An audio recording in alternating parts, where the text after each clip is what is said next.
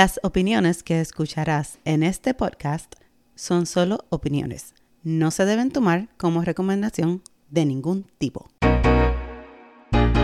Hola, hola, bienvenidos a nuestro podcast. Yo soy Dana Y yo soy Adelmarí. y juntas creamos este espacio para desahogarnos y hablar de todo un poco, porque ser mujer Está de madre.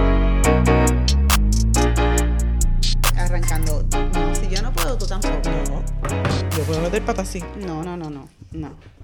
Tú no, más, porque te yo- pueden matar. Yo sí puedo porque yo sé. ¿Cómo hacerlo? Claro. Pero te pueden matar. no importa, pero yo, yo voy para adelante. En este podcast no, no, no- en este, en este podcast no apoyamos la violencia intrafamiliar. Como, los micrófonos están prendidos, ¿tú me oyes? Lo apagué. Como los micrófonos están prendidos, ahora este podcast no voy a la violencia. Pero Porque- mientras estaban apagados, tú andabas pateando a diestra y siniestra.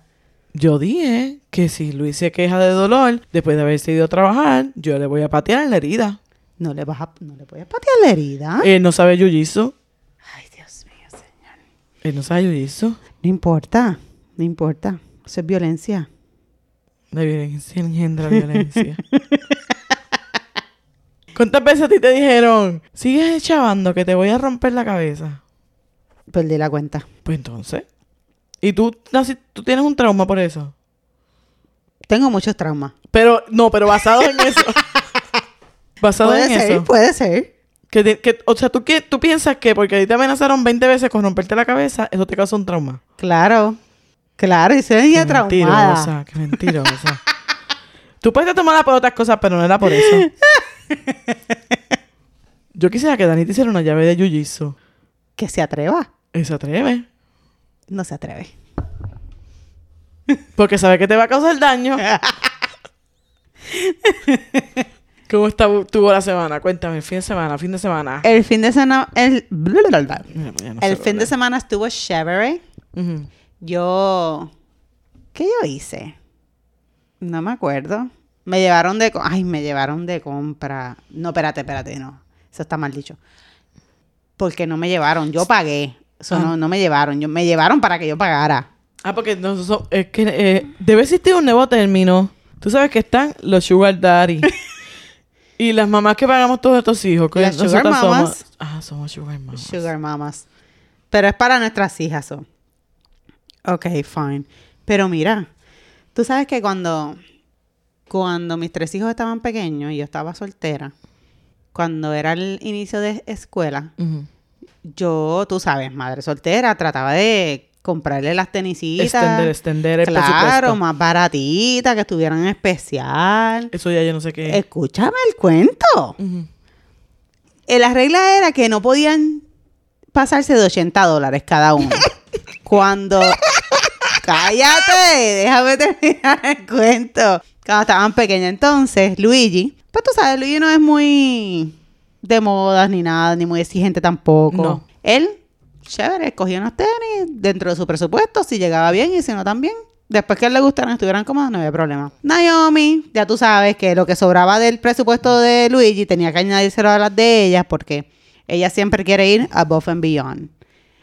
Y Saraya, cuando era chiquita, no le importaba. So Saraya decía, ah, tengo 80 dólares para comprarme unas tenis. Perfecto, me voy a comprar dos pares de 40. Perfecto, no hay problema. ¿Cómo es que Luigi ya no está en la escuela y es un hombre que ya no me toca comprarle tenis? Naomi no va, no está en la escuela regular, so Naomi no tengo que comprarle cosas de escuela este año, gracias a Dios. O sea, que la única que tengo es Saraya. ¿Tú me puedes explicar a mí por qué diablos las tenis de esta niña me costaron 170 dólares? ¿Por qué? Si yo di- debería ser 80 dólares, comprate dos pares de 40 otra es vez. que ya no hay. Es que ya no hay. Dios mío. Es que ya no hay. Realmente no hay. Mira, yo extraño cuando a ella le gustaban las Skechers. ¿Qué qué? Con lucecitas así. Como yo era bien ridícula. Cuando yo quería el bello, yo fui bien ridícula. Entonces yo no lo dejaba ponerse ni tenis de muñequito.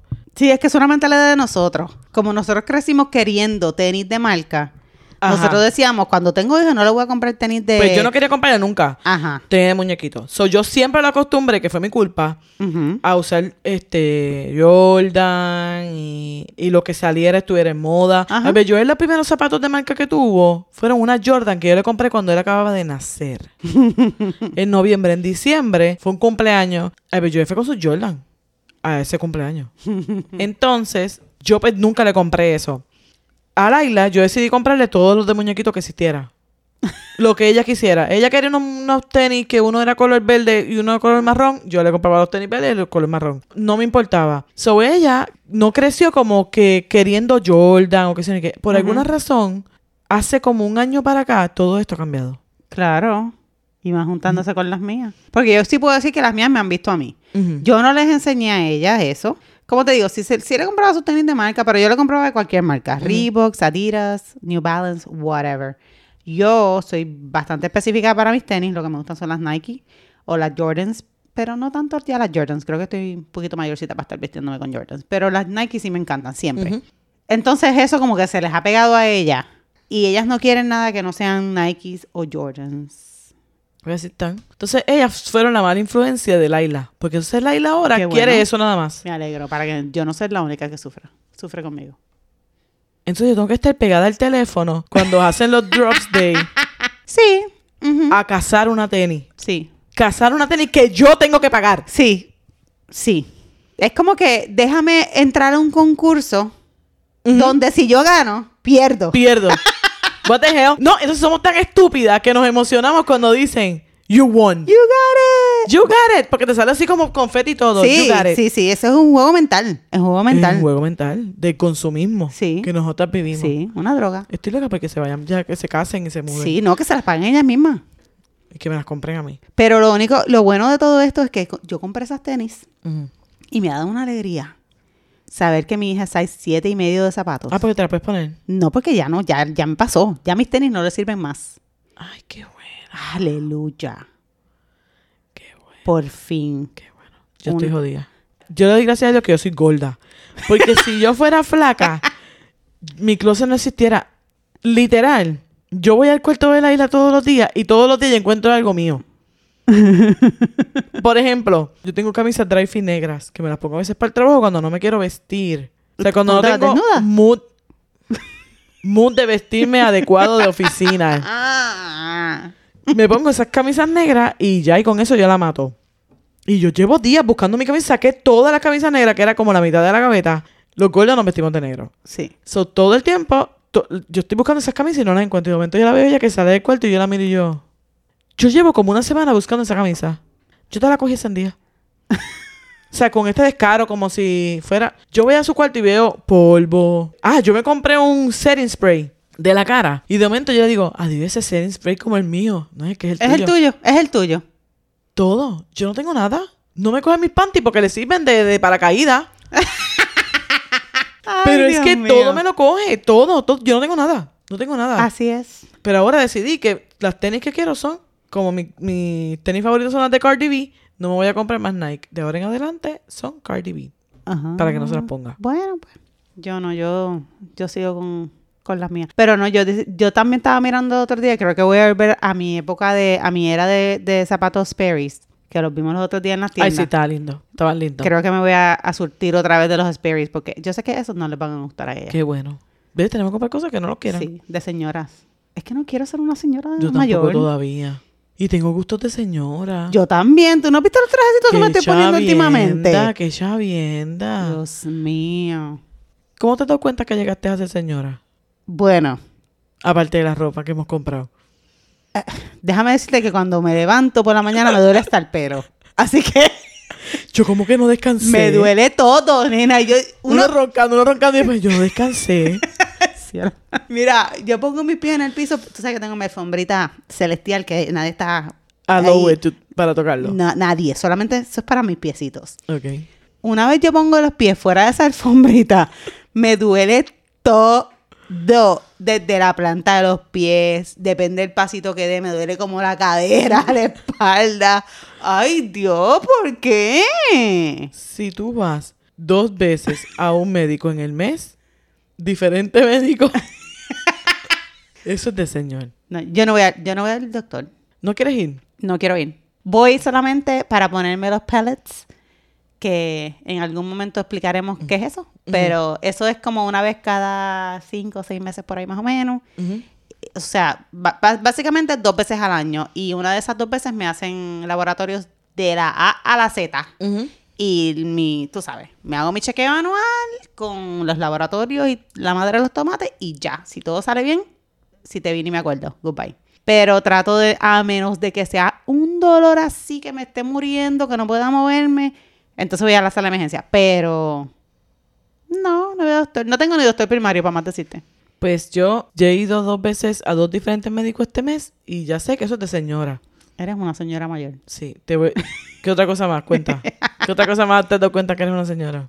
Eh, no sé, este, déjame ver. Ay, nunca me había pasado que yo ponga una película y me quede dormida viendo la película. Eso es bien de señora. nunca me había... Y tú sabes que yo para dormirme todo tiene que estar silencio y oscuridad. Que para yo dormirme mirando una película.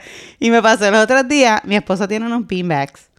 Y los puso como que al frente del televisor y yo me senté ahí, ¡pam! Vamos a ver una película. Y de momento abro los ojos y mi hija está en la cara mía. ¿Tú estás dormida, mami? y yo, mira, estúpida, vete de mi vista, ¿no? Me quedé dormida. Me fui a un viaje. Y lo más triste fue que dije, me voy para la cama. Y cuando fui a la cama, el sueño dijo, volé. Qué malo es. No me pude dormir. Qué malo es. Me he dado cuenta que soy señora cuando me gusta la olla. Que tampoco cocino. Pero he ido a eso. Qué bonita esta olla. Ay, qué bonita esta olla. Mira, mira con su tapita y todo. Qué chévere. Y yo, porque yo estoy mirando una puta olla. Yo sé que eso es de señora mayor. Sí. ¿Quién demonios se para a mir- a mirar una olla? Ay, Dios mío. Ay, yo sé cómo tú ya tú te diste cuenta que tú eres una señora mayor. Cuando dijiste los otros días, en mis tiempos. Es verdad. Es verdad. Esa música que se escucha ahora. Dios mío. Así, otra cosa, otra frase de señora. Sí. De señ- Y me siento incómoda a veces cuando escucho ciertas canciones. ¿Sí? Yo digo, ay, estoy vieja. Ay, Dios. Pero las canto igual, no me importa. No, yo las sigo cantando, a mí no me interesa. Yo las escucho y, la- y las canto, a mí no me importa. Pero sí, eh, me he dado cuenta que, que tengo muchas muchas actitudes de señora últimamente. Pero muchas. Pero Pues, pues. Así es la vida. Y me he vuelto mi mamá también. Cosas que me molestaba que mi mamá hiciera, yo las hago. como, des- como hablarle malo a la gente en la carretera. Yo odiaba que mi mamá Ah, pero yo hago eso antes de ser mayor. Sí, pero yo no. Y mami siempre peleaba con la gente. Mami es una persona temeraria. Y guiaba y peleaba con la gente en la carretera. Y yo me he dado cuenta que yo estoy igualita que ella. Ay, Dios mío. Qué cosas, oye. Esas son cosas de señora mayor. Me he vuelto mi mamá. ¿Tú te has vuelto tu mamá? Un poquito. No puedo decir que sí porque yo siempre, mi mamá tiene algunas actitudes que a mí no me gustan y yo siempre dije que iba a ser diferente. Algunas cosas que, que sí, Creo que están en el gene. Yo creo que están en los genes. sí. Claro, Venimos con ese chip insertado. lo que se roba no se hurta. ¿Cómo es? No, espérate, si no es. No, es lo, que, se, lo que se lo que se hereda. hereda. Eso también es de señora mayor, decir refranes. cállate, cállate. Decir, ay, tú sabes una cosa que me molestaba que me hiciera mi mamá, hablando así de las cosas que le gusta, molestaba, que yo le dijera a mi mamá, ay, tú siempre, y ella me cantara una canción que dijera en alguna parte de la canción, tú siempre. me, eso me ponía de tan mal humor. Porque yo sentía que ella estaba minimizando mis sentimientos. Ella no, te- ella no hizo crianza con amor. Ay, yo tampoco he hecho eso. Crianza respetuosa. Yo he hecho tough love. Sí. Sí. ¿Qué tú piensas de la crianza respetuosa? ¿Qué es eso? Eso es una cosa ahora nueva. que, por ejemplo, tú te tienes que poner a nivel de, de la cara de tus hijos y decirles, valido tus sentimientos. Ay, Dios mío. Ahora que hicieron un berrinche, yo, ¿te quedas ahí solo? Ujú, Llora, Que lloras te va a sangre. decir una señora y te lleva. yo me voy a ir de esta casa. Pues, llama al departamento de la familia que te lleven para otra casa. Que no va a ser la mía. Y cuando me digan que te van a devolver, voy a decir que no voy a decir que soy drogadicta y que, te lleve- y que no te pueden dejar en mi casa. Y ya, Dios. se le acabó. Bueno, mm, ok. No. No voy a... Incluso, voy a contar esto, esto es algo que yo no minimicé, pero lo minimicé frente de él, pero me preocupé. Una vez Albert me dijo, yo creo que tenía como 6, 7 años, estaba chiquito. Chiquito, pero no tan chiquito. Y me dijo, vas a ver que me voy a cortar. Y yo le dije, córtate, que te va a doler a ti, no es a mí. Y me fui. Obviamente, como que me quedé pendiente, Sí, sí, sí. pero no quise como decirle, "Ay, No ¿por te cortes, qui-?" por Ajá. favor. Porque yo pensaba que me estaba manipulando. Lo más Y traté de, de batear la manipulación, aunque obviamente pues me quedé como pendiente, tú sabes, porque tampoco voy a Ajá. hacer una loca y dejarlo ahí. Pero así le dije, ¿Y, córtate. y se cortó o no se cortó? No se cortó nada. Es un zángano. Pero ese no era el tema de hoy. No. Nos hemos desviado bien. Déjame hablar, déjame ser. Ok. Bueno, casi estamos en el tema porque acabamos de hablar de Bello. El tema de hoy era la salud mental. ¿Qué estás queriendo decir? ¿Que Albert es un paciente de salud mental? Ay, me volvió a mí una paciente de salud mental. sí, eh, Albert tiene problemas de ansiedad que yo le heredé. Es bien ansioso, por eso come en exceso azúcar. Tiene mucha ansiedad. Yo soy una persona bien ansiosa, sumamente ansiosa. No me había dado cuenta. Ujú. Ok, voy para atrás, muy bien para atrás. Mi primer recuerdo así de que, que estuve con un doctor fue cuando yo tenía como 11 años, que mi mamá me llevó al psiquiatra, porque yo tenía muchos cambios de humor, Ok. constantes sin razón. Me llevaron al doctor, la, la, la, me, que. Mami dice que desde ahí me diagnosticaron, pero yo no me acuerdo. Ok. Obviamente estaba, no estaba niñita chiquita, pero tengo muy pocos recuerdos de eso. Después de eso, no, no fui más nada a terapia, yo no hice nada más. Cuando yo di a luz a Laila, este, como yo he explicado antes, yo, tenía, yo tuve muchas dificultades cuando Albert Joel, se- su papá, pues, estaba luchando la custodia. Pues yo no me traté nunca más y cuando pasó lo de, lo de Alberto, que me quería quitar, la- me estaba peleando la custodia de Albert Joel, yo me descompensé. Emocionalmente yo me descompensé totalmente. Yo rebajé más de 60 libras. Aproximadamente. Yo me puse sumamente delgada. Y aparte de eso, pues mi salud mental se vio bien afectada y yo lloraba por todo Mm. a niveles de que yo dejé de comer, no comía. Por ejemplo, me sentía mal por algún medicamento, me tomé un medicamento porque no podía dormir y cuando me tomé el medicamento para no dormir, como me estaba durmiendo, mi cuerpo no quería dormirse. Era como si mi cerebro se quisiera apagar, pero mi cuerpo no. Y entonces yo me estaba como los tecatos de la luz que se doblan así como para caerse. Ajá. Y de momento me levantaba y decía, no, es que no quiero dormirme, no me quiero dormir. Por alguna razón yo estaba luchando contra eso y ahí Luis me dijo que este fue lo que hizo que yo cayera en, en la realidad y me dijo, si no buscas ayuda, yo me voy con mi hija. Hmm. Porque tú estás totalmente fuera de control. Y ahí tuve que ir al hospital y ahí fue que me diagnosticaron por segunda vez la bipolaridad. Mm. Porque pues tengo un trastorno bipolar. Ya yo lo he controlado bastante porque ya sé cómo me siento de vez en cuando y como que lo he, sabido controlar un poco, no todo. Yo sé que en algunos momentos yo me vuelvo muy... Yo no soy agresiva de las manos, pero sí en contestar. Eh, no me- le contesto a la gente como me da la gana. Y no tengo como paciencia, como que la paciencia se me acabó. Hmm. So, sé que cuando estoy en esos momentos así, hay una tensión difícil, en él, pero me doy cuenta, si me doy cuenta, cuando me doy cuenta, pues ya como que le bajo un poquito. ¿Sabes controlarla? un O- poco, un poco. Pero sí, ha sido duro. ¿Te medicas para eso? Tomaba medicamentos antes, pero desde que llegué a la Florida ya yo dejé- decidí que no me los iba a tomar más nada. ¿Y no te ha afectado en, en cuestión de que, ok, porque yo sé que hay algunas personas que toman medicamentos y cuando dejan de tomarlo como que todo se descontrola. O sea, tú decidiste no tomarlas por tu cuenta Por mi cuenta. y está normal, todo bien. Cuando al principio las dejé, me descompensé un día que lloré como por tres horas. Entonces fui al me llevaron al, psico, al psiquiatra y entonces yo estoy ahí llorando y el psiquiatra me dice, llora. Cuando termines de llorar me avisa y ya yo vengo para atrás. Y se fue, hizo una cosa y yo seguí llorando. Y cuando yo regresé me dijo, ¿sabes por qué estás llorando? Porque te dejaste de ver los medicamentos. Estás descompensada. Tienes que tomarte tus medicamentos. Pero des- yo le dije, yo no me los voy a tomar más porque yo siento que yo me estoy, que yo me estoy perdiendo de cosas. Porque el medicamento me tiene tan como con los sentimientos apagados. Entonces, ajá. sí, entonces siento que no estoy presente. Como si viviera en una nube.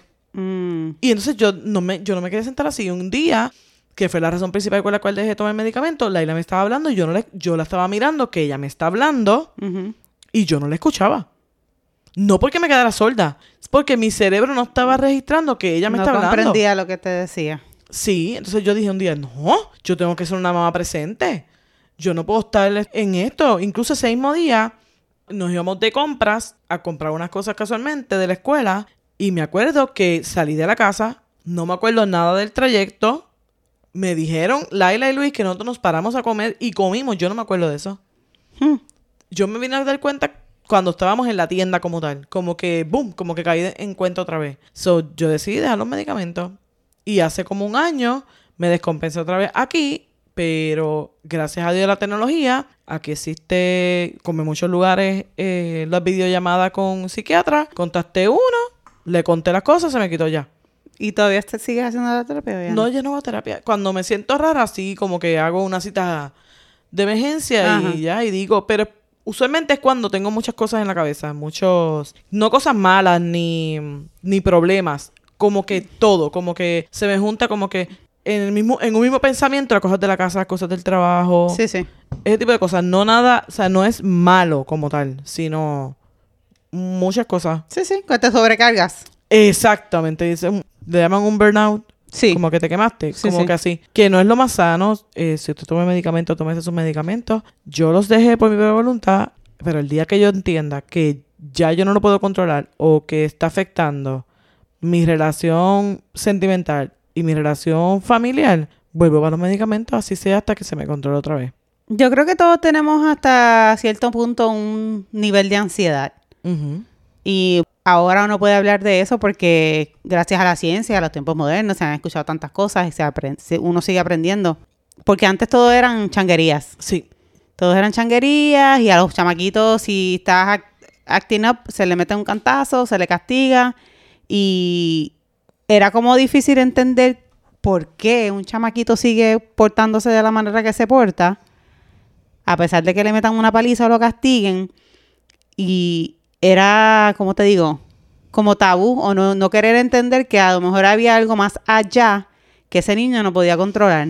Claro, porque mucha gente que no quiere decir que su hijo tiene un problema mental o simplemente que no es normal, porque una persona que no se comporte, una persona que no se comporta normalmente, por supuesto es anormal y entonces la gente tiene un miedo a que tú, a que tú ponerle un label a tu hijo. Exacto. Y entonces yo creo que eso también, ah, es que ese nene es como loco. Que tampoco, mira, yo, mis hijos iban a un daycare cuando estaban más pequeños, que la señora de la cocina, yo la quería muchísimo, era muy buena esa señora, pero entonces ella es de padres cubanos, criada acá. Entonces, sabe una que otra palabrita en, palabrita en español. Y ella lo encontraba súper cómico llamarle a Naomi loca.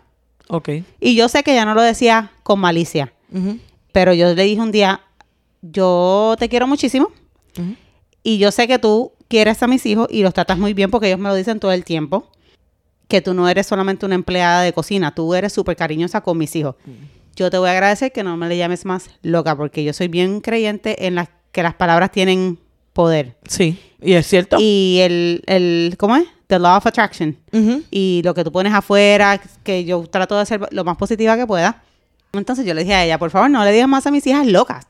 Porque ellas van a creer pensando que son locas. Y sí, es cómico hasta cierto punto y, so- y eso lo usamos para describir personas cuando este, son... Su comportamiento no es normal. Exacto, y puede ser hasta cómico, pero en realidad lo que, es, lo que significa ser loca es algo bastante serio. Sí. Entonces yo no quiero que mis hijas crezcan pensando que eso es normal, porque no lo es. Y ella, ay, bendito, di- tienes la razón, discúlpame, y jamás lo volví a hacer. Pero sí, porque Naomi siempre fue muy diferente de Saraya Y de Luigi. y de Luigi. Todavía. Sí, pero cuando Luigi estaba chiquito, Luigi era terrible también. Sí, pero, pero es- eso lo hemos dicho muchas veces, pero ¿hasta qué edad? Hasta los cinco años. Después de ahí, él... So, mira, Luigi nació y Luis y yo estábamos juntos, ¿verdad? Luis y yo nos divorciamos. Cuando Luis y yo, cuando Luis y yo nos separamos, instantáneamente él cambió. Luigi se portaba malísimo, pero cuando su papá se fue de la casa, él cambió del cielo a la tierra. De que la gente que compartía con nosotros antes, si me veían después, decían, ese es tu nene. Pero que cambiado está, que bien se porta ahora. Que yo no sé si ¿Tú él... estás queriendo decir que Luis era una mala influencia? No, pero algo pasó, algo había ahí. Porque fue como un switch. Sí, por eso tiene que haber sido que probablemente Luis se lo celebraba, probablemente como que su comportamiento malo. No sé. No y no malo, sino como que No creo, porque él, él y yo, incluso cuando él le daba, él y yo peleábamos porque yo le daba a él. Y yo decía, mi hijo tú me lo vas a dar. Porque tú no le puedes dar a mi hijo de un añito como si fuera un hombre de tu edad. Porque me lo vas a matar. Y entonces sí, ento- entonces sí. Sí, sí. Y entonces él se molestó tanto que un día me dijo, ¿tú sabes qué? De ahora en adelante lo vas a disciplinar tú. Y yo dije, ok, fine, I'm fine with that. Pero realmente desde que él y yo nos separamos, eso fue un cambio de la noche a la mañana. Naomi, que no se cría con su papá nunca, porque cuando él y yo nos dejamos, Naomi estaba bebé, no tenía ni un año. Se comporta, es como yo decía, Dios mío, pero ¿por qué esta niña es tan tremenda? La energía que soltó Luigi la agarró ella. Sí, sí. Y se portaba malísimo. Y fue una niña que nunca, nunca, nunca, nunca yo podía decir. Es como Saraya. Saraya nunca me ha dado problemas. Saraya siempre se porta bien. Desde que Saraya era bebé, si Saraya lloraba y yo le decía, cállate la boca, yo le decía, ponte el bobo y cállate la boca. Ella, desde que tenía cuatro meses más o menos que los bebés empiezan a agarrar, ella buscaba su bobo, se lo ponía en la boca y se callaba de bebé.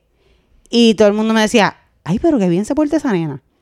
Si ella se ponía medio inquieta, yo la miraba y le decía, te estás tranquila, tranquila. Es- eran como cosas que tú decías, y como esa nena te entiende, ellos entienden, Se entiende. Sí, sí, siempre han dicho que entienden. ellos entienden. Y uno, como te digo, Naomi siempre fue un poco más activa que todos los demás. ¿Cómo lidiaste con eso en la escuela? Ay, fue bien fuerte. Porque yo le decía, su maestra de kindergarten me empujó a mí a que la examinara para que ver si ella tenía eh, ADHD. Ok. Entonces, se le hacen las pruebas y sale que pues efectivamente sí, tiene ADHD. Entonces, su maestra empujó mucho para que yo le medicara. Entonces, yo siempre he estado bien en contra de eso, porque no es que esté bien en contra, simplemente en mi mente yo no lo entendía. No era algo por lo que yo había pasado. No, tú sabes, no lo entendía, punto. Entonces, al que, a la vez que me lo dicen a mí y me dan la opción de medicarla, yo estaba como que con una lucha, y lo hago, no lo hago, qué van a decir, tú sabes, porque uno, como uno juzga, uno piensa que van a juzgar a uno también. Claro. Entonces, pues yo dije, pues que se joda, lo voy a tratar, porque ya la maestra se quejaba tanto que me tenía obstinada. Entonces, pues, le doy la- el medicamento y la, doctora me dice, eh, dale el medicamento de lunes a viernes, cuando ya Ok. esté en la escuela. Entonces, le, le doy los medicamentos de lunes a viernes y un, esa semana dije, se, la voy a, se lo voy a dar el sábado, porque quiero saber cómo ella Se porta. se porta con el medicamento. Este, cuando yo le di el medicamento, mi hija, que es súper activa, estaba como un zombie, tirada en el sofá. Y yo le decía, ¿quieres ir para el parque? No, no quiero ir para el parque, quiero estar aquí acostada viendo televisión. ¿Quieres ir para la piscina? Como cosas que yo sabía que... Ella le que, en- que en, que en su momento regular eh, se volvería Vamos, loca con él. Exacto. Y ella dijo que no. Cuando yo la vi así, yo dije, para el carajo la medicamento. La maestra va a tener que, a fuerza limpia, a empujones, Aprender. aprender. Y entonces, cuando la mandé para la escuela sin el medicamento, ella rápido me llamó. Ah, yo sé que no. Y yo le dije, te voy a decir una cosa. No le voy a dar el medicamento a mi hija. La condición de ella no es algo que ya está fuera de control Exacto. Aprende a lidiar con ella. Si ella te jode, tú dale un una asignación, aunque no sea para nota, cosa de que la mantengas ocupada. Entonces, pues no le gustó mucho, pero dijo, pues está bien, tú sabes. Le dije, y no me estés hostigando porque eso es ilegal aquí en este estado. Tú no me puedes hostigar a mí de que yo haga algo porque mi hija, la condición que mi hija tiene no es algo que le impide ser una niña normal. Sí, como te digo, mira, mi esposo trabajaba en la escuela y él, él mismo lo, lo- lo puso de ejemplo, lo ha puesto de ejemplo muchas veces, que los maestros quieren que los niños estén sentados como robots. Y él dice, pero tú alguna vez te has sentado a ir a ver una reunión de maestros, como ellos actúan. Como niño. Se paran a tomar café, Sí. se paran al baño, hablan entre uno a los otros. Entonces quieren que estos niñitos estén sentados ahí como robots. No es justo tampoco. No lo es. Pues entonces cada año cuando íbamos para los open house a conocer la maestra, yo buscaba la oportunidad de decirle a la maestra, mira, mi hija tiene ADHD, yo no la medico ni lo voy a hacer, no es incontrolable, se porta más activa que los demás y es más inquieta, pero tú la puedes controlar. Muchas maestras trabajaron con ella y no se les hizo fácil, pero siempre buscaban la manera. Y siempre hubo una maestra que quiso hacer las cosas como que voltear la tortilla, pero yo no soy nada fácil. Y por mis hijos, olvídate, peor todavía. Y nada, me llamaban mucho, sí me llamaban mucho cada rato, pero yo decidí que no. Y incluso ella se vino a enterar cuando tenía como 15 años, que ella tiene una condición. Yo nunca se lo dije. El único que la sabía era Luigi, porque era un poquito más grande, pero siempre le pedí que no que no le dijera nada y que no la trataran este Diferente. diferente, que la tratara normal. Entonces, cuando ella se entera porque le dieron una carta en la escuela que podía aplicar para una beca que le ofrecen a niños con necesidades especiales. Y ella, ella le dio, le dieron la carta y me dijo, ¿qué es que yo soy anormal? Yo me acuerdo de eso. Me acuerdo de eso. Y yo dije, bueno, es momento de tener la conversación, tú sabes. Y se lo dije a los, ¿sabes? Luigi y yo hablamos con ella y Saraya se enteró en ese momento. Estamos hablando de que Naomi tenía como 14 o 15 años, Saraya tenía 10 o 11. Y yo le dije a Saraya, o sea, algo que yo siempre le dejé bien claro a Luigi era que no podía en ningún momento, por ninguna circunstancia, relajarla. Por, por por eso. eso. Y un día, yo creo que ha sido el día que yo, que yo como que he querido como que arrancarle la cabeza a Saraya. Porque ella hizo un comentario sarcástico como que, ah, la- si aquí la que tiene ADHD eres tú. ¡Ah! Yo casi la dejo sin dientes ese día. Tú no te atrevas jamás a hacer un comentario como ese. Y nada, tú sabes, ella lo entendió desde ese día y no, nunca más ha hecho comentarios, pero yo entiendo que no todos los casos de ADHD son así Ujú. que muchos necesitan medicamentos. O yo no estoy aquí juzgando a ningún padre que crea que es necesario darle medicación a sus hijos porque en algunos casos sí es necesario. Pero yo decidí no hacerlo de esa manera. Y hasta aquí hemos llegado. Hasta que tiene casi 18 a veces años. todavía, y, y se, se les- se sabe, oye, porque Naomi siempre fue una niña que ella todos los santos días había que decirle, recoge el plato de la mesa, la ropa sucia va en el hamper, este, cosas que son boberías. Y a veces yo le decía lo mismo a Saraya y Saraya me decía, yo no soy Naomi, a mí tú me lo tienes que decir una vez nada más, pero ella no sabía tampoco. Y yo, ok, es verdad, tengo que en mi mente Diferencial. de hacer la diferencia. Y a mí lo más que me molesta muchas veces es las comparaciones de uno con el otro. Porque ellas son bien diferentes.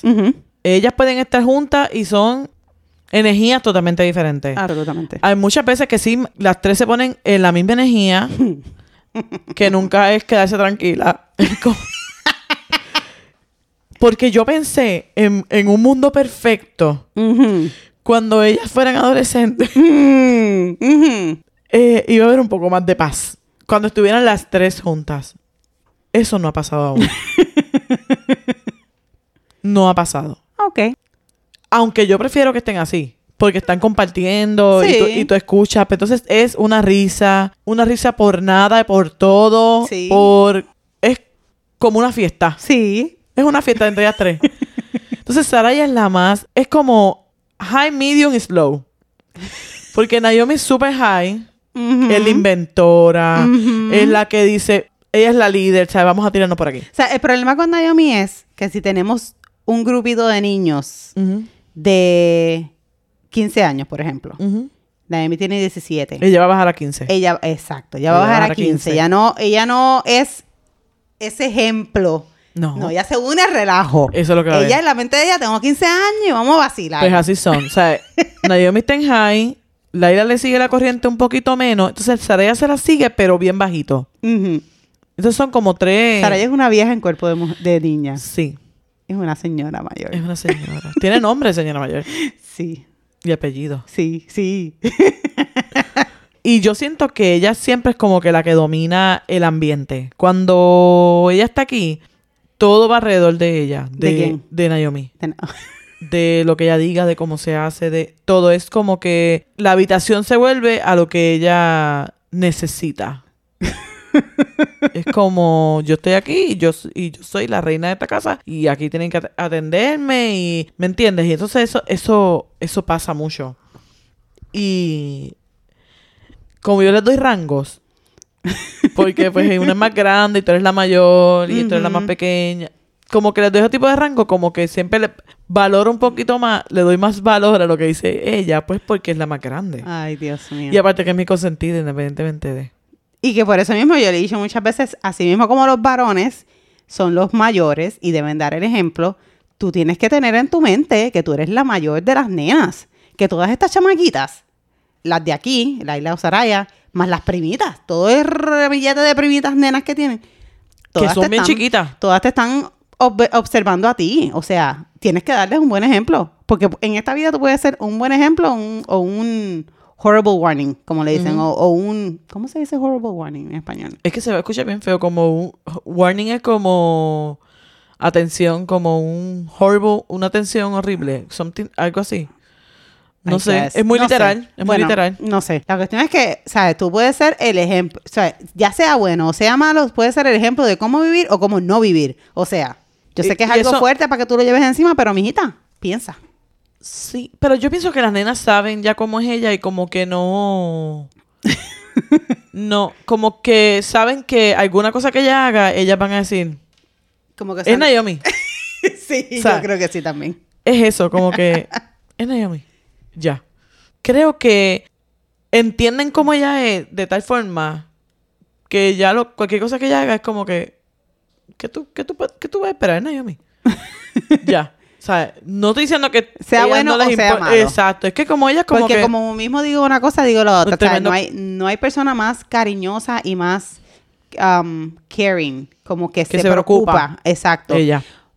los animales la adoran, los niños ni se digan, los viejitos, ella es muy, muy sentimental, tiene un corazón muy noble. Ella la llamamos el corazón de la casa porque ella de verdad que ella es la que mantiene todo, el mu- es como que, Es el- la pega, sí, es la pega. sí, Es la que mantiene a la familia unida. sí, y es muy sentimental, es muy Sí. sentimental, tiene Eso, sentimientos muy a su- eso me lo sacó a mí.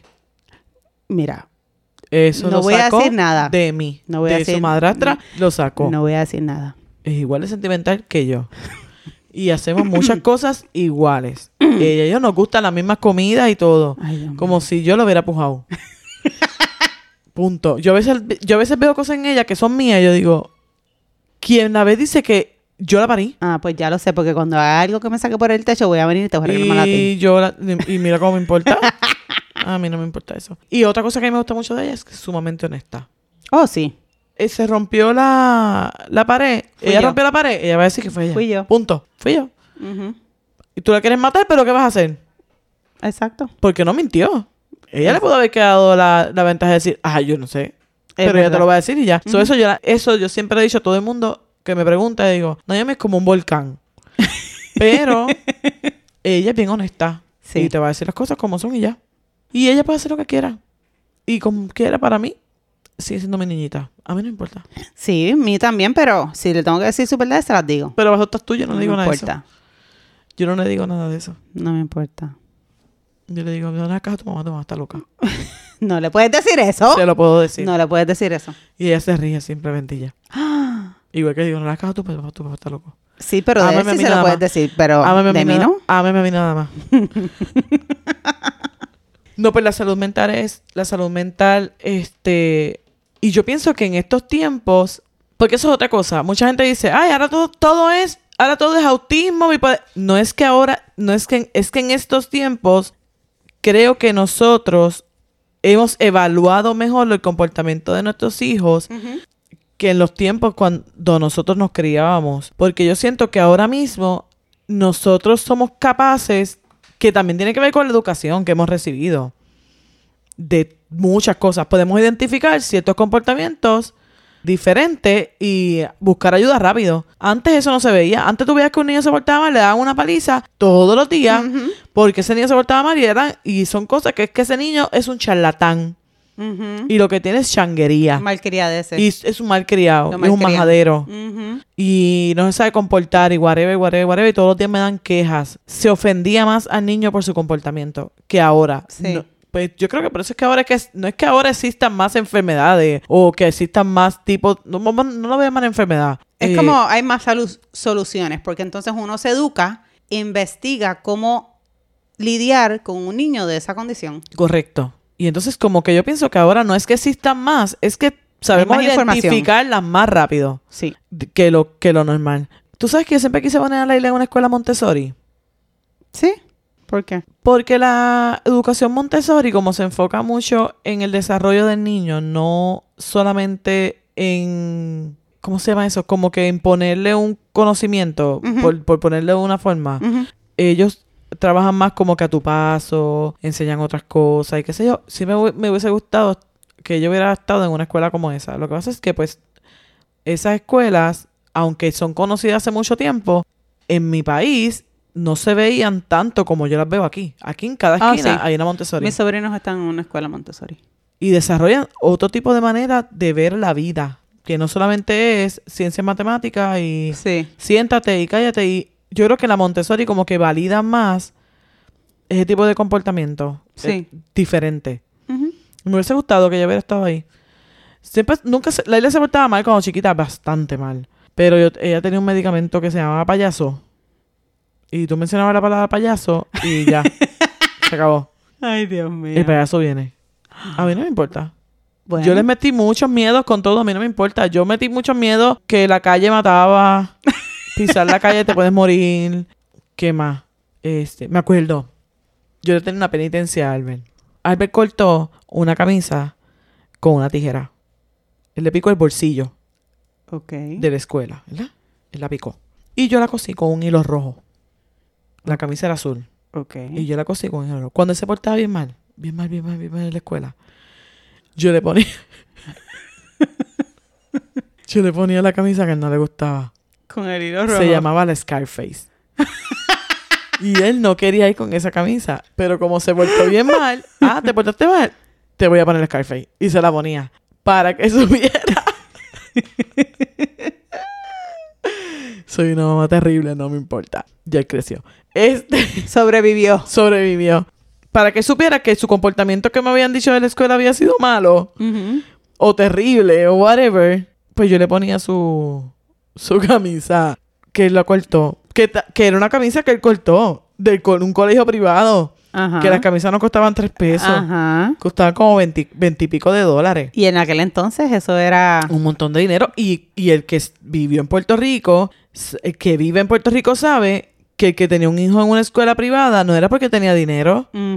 Era porque la educación pública, y no, no estoy aquí para criticar a nadie, pero en un momento dado, la educación pública a mí no me estaba favoreciendo porque yo que era una persona que tenía un trabajo de 8 a 5, yo no podía estar pensando en que yo llegara a la escuela y hubiera un cartel que dijera, la maestra de segundo grado no viene hoy. Ah, ¿verdad? Tú tenías que irte para tu casa con tu muchachito. Entonces yo no podía estar en eso, tenía que pagar un colegio privado para yo poder ser una mamá que trabajara. Porque la mamá que estuviera en su, que la mamá que se mantenía en su hogar, que era ama de casa, ok, coge su muchachito y regresa a su casa. Pero las mamás que teníamos que trabajar no me podía dar el lujo de yo llegar a la escuela y ver que dijera, la maestra de whatever, Missy fulana de tal, no viene hoy. Y todos esos papás tenían que llevarse a esos niños, pues tenía que pagar un colegio privado. Número uno, para que yo supiera que si la maestra no venía, había un suplente. Y número dos, que no me salieran todos los días, un día a las 11, hoy salen a las 12. Era un poco más organizado en la estructura del colegio. Mm. No era porque me daba la gana, no era porque yo quería, como dicen en mi país, cagar más arriba del culo. Era simplemente que no me funcionaba cuando Laila estuvo en una escuela pública así, porque mi hermana era ama de casa y obviamente ella la buscaba y la, la buscaba y la, y la llevaba. Y si no había clase, mi hermana se quedaba con ella y ya. Fuera una circunstancia. Y entonces pues yo le ponía su camisa de Scarface cuando se portaba mal. Incluso, él le sacó el dedo a la maestra. el middle finger. y eh, yo no sabía qué más hacer. Entonces yo le dije un día que si le volvió a sacar el dedo a la maestra, yo solo iba a picar y lo iba a dejar en la casa. Y entonces él le dio un ataque. Porque yo le dije que le iba a cortar el dedo. Y después le dije, ok, no te lo voy a cortar. Pero si, te va- si le vas a sacar el dedo a la maestra, métete el dedo en el bolsillo y sácaselo dentro del bolsillo. para que ella no te vea. Porque ¿qué le voy a decir? Bueno, lo, como quiera lo va a hacer. Dije, métete el dedo en el bolsillo y sácaselo ahí dentro del bolsillo y ya. No estoy, no estoy aprobando su comportamiento, Pero Estás buscando la solución. estoy buscando una solución adecuada. Era la que en ese momento a mí me hacía sentido. Yo no puedo decir eso de Laila porque fueron crianzas totalmente diferentes y niños con comportamiento totalmente diferente. Yo no puedo decir que mal se portaba el Belloel o que mal se portaba Laila porque el Belloel llegaba todos los días sucio. Sí. Todos los días. Igual que Laila. Ay, Dios mío. Laila llegaba todos los días sucio, uniformes rotos. Ella corrió. Yo tengo una foto incluso que el segundo día de clase ya de la- los zapatos de la escuela los tenía pelados al frente. Ay, Dios completos. O los zapatos eran muy porquería o ella le dio muy duro. Ok. ¿A ti te perdió alguno de tus hijos alguna vez? Sí, se me perdió Naomi en Universal Studios. ¿Por cuánto tiempo? Como por, no sé, 10 minutos más o menos. Nos bajamos de una ride y eh, incluso ella no se olvida de eso. Ella, Lo siento. Dios mío. Es que tengo hambre. Tengo hambre. Ella no se olvida de eso. Ella, eh, nos bajamos de una ride, eh, eran unas ride en The Mummy. Entonces, había, ella estaba probando unas pelucas de egipcias. Y yo le dije, vete a poner esa pe-". Y en el momento que le dije eso, seguimos todos caminando, pero éramos un grupo grande. Y salimos todos a encontrarnos y, y Naomi, ¿dónde está? Y Naomi, y, y todo el mundo corre y corre, Naomi, Naomi. Entonces, el teléfono, los teléfonos sin carga, todos muertos. El mío tenía un por ciento. Literalmente. Me llaman de un número extraño, lo cojo. Tengo aquí a tu hija, estamos en seguridad. ¿Dónde seguridad? En tal y tal lado. Ok, cuelgo la llamada, se muere mi teléfono. ¿Y pudiste lo- lograr encontrar seguridad rápido? Sí logré encontrar seguridad y fui a ella, estaba ahí dando la tía, mira, oh my God, tu niña sabe todo lo que tiene que saber en caso de perderse porque ella se sabía mi número de memoria y yo, ay Dios mío, señor. Pero sí se me perdió en Universal Studios. Creo que se me perdió en Disney también, pero no me acuerdo. Yo me perdí en, Di- en Disney. ¿Tú a tus papás? Yo me, a mi papá y a su esposa me les perdí cuando tenía 6 o 7 años. ¿Para dónde en fuiste? Disney. Estábamos en Magic Kingdom y yo como que me envolví mirando para el lado y entonces mi papá y, y su esposa siguieron caminando así, papá, papá. Y de momento yo miro y yo, ¡Papi! Él dice que él- ellos me escucharon y se frizaron. Y ahí empezaron a buscarme, a buscarme, pero me encontraron, ¿sabes? Bastante No te rápido. encontró seguridad. No, no, no. Me encontraron ellos. Ellos, ellos. Sí. A mí se me perdió el en toda la misma escuela. No te rías. Ay, pero, pero Luigi se me perdió en las cascadas de Aguadilla. ¿Qué? O sea, tú has perdido a todos tus hijos. Me falta Saraya. Te- No, que ya no se pierde ahora. Mira, y tenía tres añitos. ¿Qué? ¿Me muero? En ese momento sí, me da una cosa y me morí. Mira, yo estaba embarazada de Naomi Ok. y Luis tenía tres añitos. No, estaba embarazada de Naomi. Él tenía cuatro añitos, cuatro añitos. Y estaba, y ya estábamos por irnos. Ok.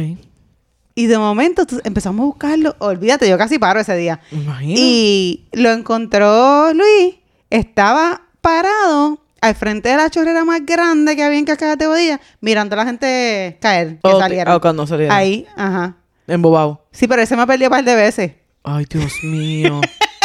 Ese, esa fue una vez en Cascadas de Bodilla y una vez se me, se me perdió en el mismo barrio. ¿Se salió? Y estaba en la parte de abajo viendo los pollitos. Ay, bendito. Ay, pero todo el mundo buscando a Luigi, Luigi, Luigi. Me pasó. Albert se me perdió una vez en la escuela. No se me perdió, no voy a decir que se me perdió. Él estaba supuestamente en uno de los baños del segundo plantel, del, segunda, del segundo piso del plantel. Ok. Cuando mami iba a buscarlo, mami no lo encuentra. Entonces le pregunto al güey de seguridad, el niño no aparece, yo estoy histérica, yo estoy en el, en el trabajo, como que no aparece, llamo a la oficina, la oficina te dice, no, lo estamos buscando, ustedes están seguros que él estuvo aquí, nadie lo vino a buscar. Tú piensas todo lo peor. Tú piensas todo lo peor. Alguien llegó, se lo llevó, se fue con un compañerito, yo no sé. Después de todo ese rato buscando, que hasta la, hasta, hasta la mamá de Alberto llegó a la escuela, imagínate, de Carolina para acá, todo el mundo buscando, y de momento él estaba en el baño del segundo piso de la escuela, que es la, que es la parte de la escuela superior, lo- el high school. Oh. So allá lo encontraron. Otra vez fue que también en la casa, como dices tú, él abre la puerta, el sliding door. Obviamente todo está cerrado. Y nosotros busca, busca, busca, busca. Nunca lo encontramos, no lo encontraba, encontraba. Cuando de momento yo estoy así, Dios, Señor, ayúdame a encontrarlo porque yo no sabía. Yo pensé, se acostó, se metió bajo una cama, no sé. Se paró ahí, alguien se lo llevó, no sé. Tú piensas todas las cosas malas que pueden pasar. De momento estoy así y cuando miro para el lado, ellos habían puesto una escalera de esa de... como de pintar. Esa Ajá, escalera Ajá. que están en los carros, yo no Sí, sé sí, cómo sí. se llama. De aluminio esa. De aluminio. metal o de metal. no sé. Cuando miro, él estaba subido en una escalera esa mirando al otro lado de la casa porque había como un muro de contención y una verja. So él llegó hasta la verja a mirar para allá, para afuera. Y nosotros llamándolo y él Sí, como si nada. como si nadie lo hubiera escuchado. Sí. Mi hermano Tyron, que es el más pequeño, se nos perdió en una tienda eh, eh, cuando estábamos comprando las cosas de quinceañero de, de Raquelita. Estamos en la tienda, mami y yo, y de momento escuchamos. Mira cuánto se nos perdió que nosotros no nos dimos cuenta. Que escuchamos de momento. Iris Guadalupe, favor de pasar por, el- por la caja principal, por servicio al cliente. Y mami, ¿quién me está llamando? Y cuando va para allá que ven que tienen a Tyron, mami, ay, Dios mío, se nos había perdido este niño. A mí se me había olvidado que andaba con él. Ay, Dios. Pues Se no, yo creo que, eh, que mis problemas de ansiedad han sido de las veces que he perdido a mis hijos. ¿Eso fue? ¿Tú yo piensas creo que sí, porque después? Naomi, cuando yo estaba embarazada de Saraya. Mira, ese día yo pasé un susto. Ese día me asusté de verdad, en verdad, en verdad, En como verdad, dicen verdad. los Boris. Mira, yo vivía al lado de la vía de un tren y esa niña no aparece, no aparece. Yo estaba embarazada de Saraya Ok, y ya yo tenía el, el- el teléfono para marcar 911. ok. Y yo estaba- 911. 911. Ok. Todo el barrio salió a llamar a Naomi, llame, llame a Naomi. Ay, ¿tú sabes dónde estaba la niña? La santa bella, hermosa, preciosa. Ujú. Pues tú sabes, este, como buena boricua al fin, no sé si otros hispanos hacen esto, pero mi abuela en su cama tenía 7500 almohadas Oh, entre medio. de decoración encima de un comforter bastante gordo. Y ella salió así de la nada. ¡Fua! ¡Surprise! Estaba, hacía cuántas, Dios cuánto tiempo, allá debajo metida de ese reguerete de almohada. Y yo casi a punto de parir en plena calle, histérica. Porque ella estaba ahí metida. Sí, y entonces pues yo creo que mis problemas de ansiedad vienen a raíz de, de todos esos sustos que pasan. Con esos niños. Sí, Qué mal se portan esos niños, ¿verdad? Dios mío. Pero como uno los quiere. Ay, bendi- bendito sea Dios. Claro que sí. Como uno los quiere. Pero no, yo, yo, yo soy bien, yo creo que por eso es que yo no puedo estar quieta. Pues yo siempre estoy moviendo el, el- temblando el pie, o moviendo las manos, o no sé, rascándome el pelo, lo que sea. Como los trabajos que he tenido son de escritorio, siempre por eso también me, me, daba mucho trabajo rebajar porque tenía que estar comiendo, comiendo algo. Y ahora lo que encuentro que me calma la ansiedad bastante son las semillitas. Sí, porque tienes muchas. Sí. Y la, la- pero entonces soy tan competitiva que ya ¿Con quién compites? conmigo misma. no me busques. Mira, es como que yo cojo el paquete de la semillita y al principio me lo disfrutaba poco a poco y de momento como que se me prendió el bombillo y dije, ¿y si yo me como este paquete de semillita en menos de dos horas? Pero ¿y por qué tienes que hacer eso? no sé. Entonces ahora, eh, ahora es peor la cosa porque ahora estoy en una hora. Cuando yo miro el reloj, si son las 9 o las 10 de la noche, ya es muy tarde para comer semillita, porque no me voy a acostar a las 11 de la noche. No. Tiene que, tengo que empezar a comer semillita a más tarde a las 7 de la noche. Porque yo, tan pronto yo me. Es como que el reloj. Contrarreloj con Pacheco. tengo que terminar eso antes de una hora. Y mira, tan así que un día, los otros días me llamaron por teléfono y me interrumpieron. Y no pude terminar de comerme mi paquete de semitas en menos de una hora y las boté. Las que me dio un coraje que las boté. Ven acá. La gente todavía, todavía te llama sin anunciar que te va a llamar. Bueno. Eh, no. Eh, Porque yo te solamente digo, te puedo llamar. Hay una persona que hace eso nada más. Yo. No. Mi prima. Y como está embarazada, pues se lo permito. Pero todos los demás tienen que anunciarse porque me da estrés. Sí, porque yo siento que ahora no es necesario que tú estés llamando. Si con el mensaje de texto es más fácil. Exacto. Pero yo te he llamado cuando te digo, tengo que contarte algo y es muy largo. Sí, sí, sí, sí, eso sí. Y no quiero, y no quiero escribir. O no quiero mandarte un mensaje de, de voz súper largo que tú sin contexto porque yo quiero decirte la historia y que tú me vayas dando feedbacks en el momento. o sea, no que la escuches y después estés contestándome como una hora más tarde, después Sí, que yo sí, te sí. dije como que pregunta, no, pregúntame al, al instante. Ajá, ajá. Pero ¿y por qué? Y para contestarte rápido, porque si no, te tengo que contestar otra vez. Y no, no se puede así. Pero a mí no me gusta que me estén llamando sin decirme. No, a mí tampoco. Y menos por FaceTime. ¿Qué? ¿Qué? Prohibido. A mí, a quien único yo le permito que me llame por FaceTime es a mi esposo cuando está fuera del país. Luigi me llama por FaceTime siempre. Ay, a mí también, Yo nena. no quiero que Eso me llame por esta generación. Y a Albert. Dios porque él me tiene que llamar por FaceTime. Yo, pero, pero- pero si yo estoy en el baño. Pero los otros días, como él me lo hace a mí, ¿te acuerdas que llamamos a Luigi por FaceTime? ¿Y dónde estaba? En el baño. En el baño. Me dijo, ¿Para qué fue que ah, lo llamamos? Ah, porque aquí hay un palo de acerola sembrado. Es cierto, es cierto. Y Y, me trajeron una cerolita bebé y yo lo llamé para enseñarle y darle fiero. te la comiste. Y me la comí delante Mala de él. madre. Y me dijo, ¿cómo? Si están comiendo, por favor, denle skip. Porque me dice, ¿cómo se siente saborear esa acerola sabiendo que yo estoy... Ujú. Y yo, "Ah, ¿tú sabes qué? Eres un nasty. Eres un nasty. Y le colgué. Pero me comí la acerola. Pobre acerolita. Y esa acerola yo la, yo la compré para él. Ese palito de acerola. Pues está bien porque él y yo somos uno. Eso es, eso. bendito. Eso no es para ti. Eso no era para ti. Pues, ¿ya para qué? Me la comí. Ni modo. ¿Te ha vuelto a dar ataques de pánico después de que te pasó? Eh, ¿cómo, que, ¿Cómo te explico? No me ha dado tan malo como ese que me dio aquel día, pero sí me ha dado como que la intención. Como que siento que viene de camino. Hay ciertos síntomas que los identifico y yo digo, ok. No, como que yo sacudo la cabeza así, no sé si, no sé si sea lo más inteligente de hacer, pero como que, como que quiero sacudirlo, como que, aléjate, Vete, aléjate, vete, vete. vete, no vengas a mi vida, o sea, vamos a hablar de algo, dame un chicle, sube el aire. No me ha dado en, en full force, pero sí como que me han querido dar. Y eso es lo que haces cuando sientes que te va a dar, buscas conversar para que se te olvide. Sí, Oh, qué chévere. Porque yo, es me que- baño, yo me baño. es que la jodienda es que cuando me da, cuando siento que me va a dar, me da, la experiencia que pasé fue tan horrible que me da miedo. Que sea la misma. Sí, y entonces yo siento que si me concentro en el miedo, me va a dar un ataque de pánico Ujú. No, peor. ¿Hace sentido? Entonces trato de, de- de sacudirlo. Yo estoy aquí sacudiendo la cabeza como si ustedes me pudieran ver. Pero anyway, trato de sacudirlo así y si estoy con las nenas solas, no se los digo porque no quiero que se friguen, aunque debería decírselo para que ellas entiendan y entonces me saquen de ese trance. No, y porque que como, también- como uno se va como que en un trance. Sí, pero yo pienso también que se lo puedes decir en modo de que también ellas sepan si en algún momento le puede pasar cómo empezar a lidiar, a lidiar con eso. ¿Cómo controlarlos? Claro, porque no hay, no hay información eh, innecesaria. Hay información innecesaria.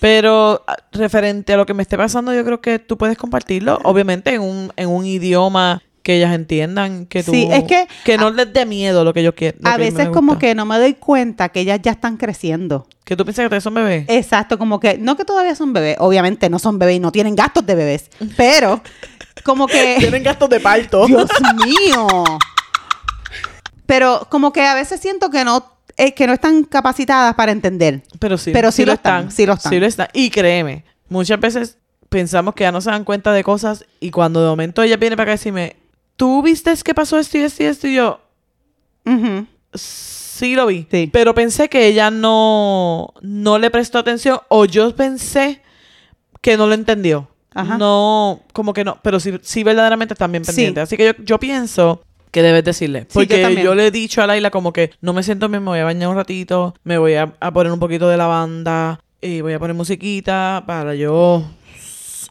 drenar un poquito. Exacto, sí, no, es, es es verdad, ellos se dan cuenta, hay veces que Luigi, no ahora, cuando estaba más joven, me veía actuar de cierta manera y de la nada me venía y me daba un abrazo. Siento que necesitas un abrazo y me daba un abrazo y yo como que, sin Ok. saberlo, necesitaba. Sí, necesitaba ese abrazo. Sí.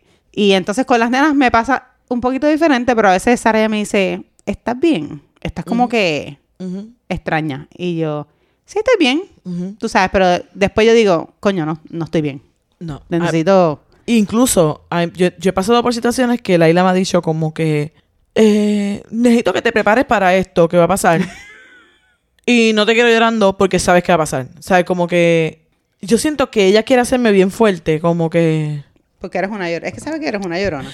yo tengo mu- yo parezco una persona, yo soy una persona grande y gordita y mucha gente piensa que yo soy bien fuerte, pero realmente yo no lo soy, yo soy como un Eres un marshmallow. el- soy un marshmallow en todo el sentido. Yo soy un Sour Patch Kid. So- soy un marshmallow. Y tú eres un marshmallow. Y yo, a mí, todo me causa sentimiento, todo me hiere, este, qué sé yo. Y a veces pongo mi coraza y la gente piensa que yo estoy molesta o algo, y no es eso, es que me han pasado como muchas cositas que como que llega un momento en que ya tú, tu manera de evitar que te lastimen es poniendo una coraza Sí. y no permitirlo. Y aunque, aunque lo hagan y me hieran, siento que lo, que lo he manejado así. Pero nada, yo lo, yo sigo, seguimos para adelante. Hay que seguir para adelante. Y yo, por lo menos, como dije, cuando siento que tengo ataques de ansiedad, me baño. Hace poco leí que te pongas un hielo en la mano y lo aprietes Oh, sí. para que vayas como que te concentres en el frío En del el hielo. Oh, ok, ok. Sí, para que vayas soltando. So, han aparecido muchas técnicas de cómo controlarlo, de cómo salir de la ansiedad, salir un poquito de los ataques de pánico. No se supone, ¿verdad?, que uno tenga ataques de pánico, pero si a usted le pasa, lo que me ha funcionado a mí es bañarme, lo que te ha funcionado a ti. Dicen Eh, que, que activar los cinco sentidos es una de las mejores maneras de cómo salir de un ataque de pánico, como coger algo que huela fuerte, comerse un chicle de menta, no de frutita, como algo de menta que te que, que haga como que tu cuerpo diga, hey, aquí Algo estoy". pasa. Exacto, toca algo frío, es que lo que dices del hielo me hace sentido porque está tacto, you know? Este o poner música. A mí lo de la música no me funciona tanto porque cuando me dio el primer ataque de pánico horrible, yo estaba cantando. Yo estaba escuchando música y en el mismo cantando me fui en un trance bien brutal y creo que eso para mí no es la mejor opción, pero sí poner subir el aire, la temperatura del carro, si estoy en el carro, comerme un chicle, sacudir la cabeza como que sacude, sacude lo que tiene arena. ¿Tú vas a seguir abostezando? Tengo hambre. Dios, ¿qué hambre de qué? Es que no he comido. Ay, Dios mío. Y me comí en el almuerzo una batata y un pedazo de pollo. Ay. Sí que tengo hambre. No tengo suficientes proteínas. No, pero, pero realmente los ataques de pánico son bien difíciles. Si usted siente que tiene uno, muchas veces se confunden con un ataque al corazón. Porque pues da un dolor de pecho bien fuerte. Este, si usted siente que tiene uno, estaciónese. O hable con alguien. O dígalo. Báñese con agua fríita. Ujú. Eh, póngase hielito a la mano. ¿Qué otra cosa sí puedo decir? Como que relájese un poco, respire, porque Sí. muchas veces se nos olvida respirar. Sí. También es que eh, tenemos la mala costumbre hoy día de que estamos con el celular y estamos casi siempre mirando hacia abajo. Entonces, esa no es la manera correcta de respirar. Hay que ponerse de derecha, mirar hacia el frente y ahí uno toma respiraciones profundas para que el oxígeno llegue a los pulmones. Sí. ¿Eso no lo sabías o sí? mm, sí, un poco. No sabías nada. Dame una, coño. Sí, no lo sabía. Ok. No lo sabía. Gracias por esa información, señora. Este sí que haga, haga lo que sea. Si usted se siente mal y este, busque ayuda. Siempre se le hemos dicho, busque ayuda. Este, consulte con, con un terapeuta, con un trabajador social, con un psiquiatra, un psicólogo. Ahora existen muchas plataformas. Creo que hay grupos que hay- yo estoy en un grupo de Facebook que se llama Luchando contra la ansiedad y la depresión. En el grupo que yo estoy son de mexicanos, casi todos los que están, pero fue el que yo encontré y es que me mantengo ahí y leo cositas que la gente hace para Saludito a la gente de México que nos escuchan. Saluda a la gente de México que nos escucha. Y como que he aprendido muchas cosas de, o sea, de cómo liberarlo de manera eh, natural sin tener que tomar medicamentos. Hay gente que sí necesita medicamentos y si usted Sí. lo necesita, tómeselo. Claro, no hay nada malo en eso. Y así sucesivamente trate de, de salir de eso. Hay muchas personas que no. Y si usted tiene un hijo como, como nosotros que tuvimos dos hijos que son diferentes, búsquele todas las soluciones posibles para que tenga un hijo funcional y, y no permita nunca que se lo tilden ni de loco ni que le- ni permita que le pongan sobrenombre. Eso es algo bien feo. Y si usted es de las personas que le ponen sobre, sobre, sobrenombre a los demás, analícese. Exacto, y siempre enseñémosles a nuestros hijos que sean conscientes y sean kind, sean amables con el próximo niño, porque uno, ellos no saben, no entienden, pero también es bueno que ellos entiendan que no todos los niños son iguales. Y si algún niñito está actuando de manera muy diferente a los demás en su clase, pues que sean, que sean em- empáticos. Sí, empático. em- empáticos con ellos y, y no los no los marginen, porque No. eso no, no se siente lindo. ¿Y dónde nos puede encontrar la gente? Nos pueden encontrar en YouTube, TikTok, Facebook y en Instagram, debajo de ser mujer, está de madre. Bueno, pues hasta la próxima. Dale, bye. Y hasta aquí llegó el episodio de hoy. Recuerda darnos 5 estrellas si te gusta nuestro contenido, suscríbete para que no te pierdas ningún episodio y compártelo con otras que también saben que ser mujer está de madre.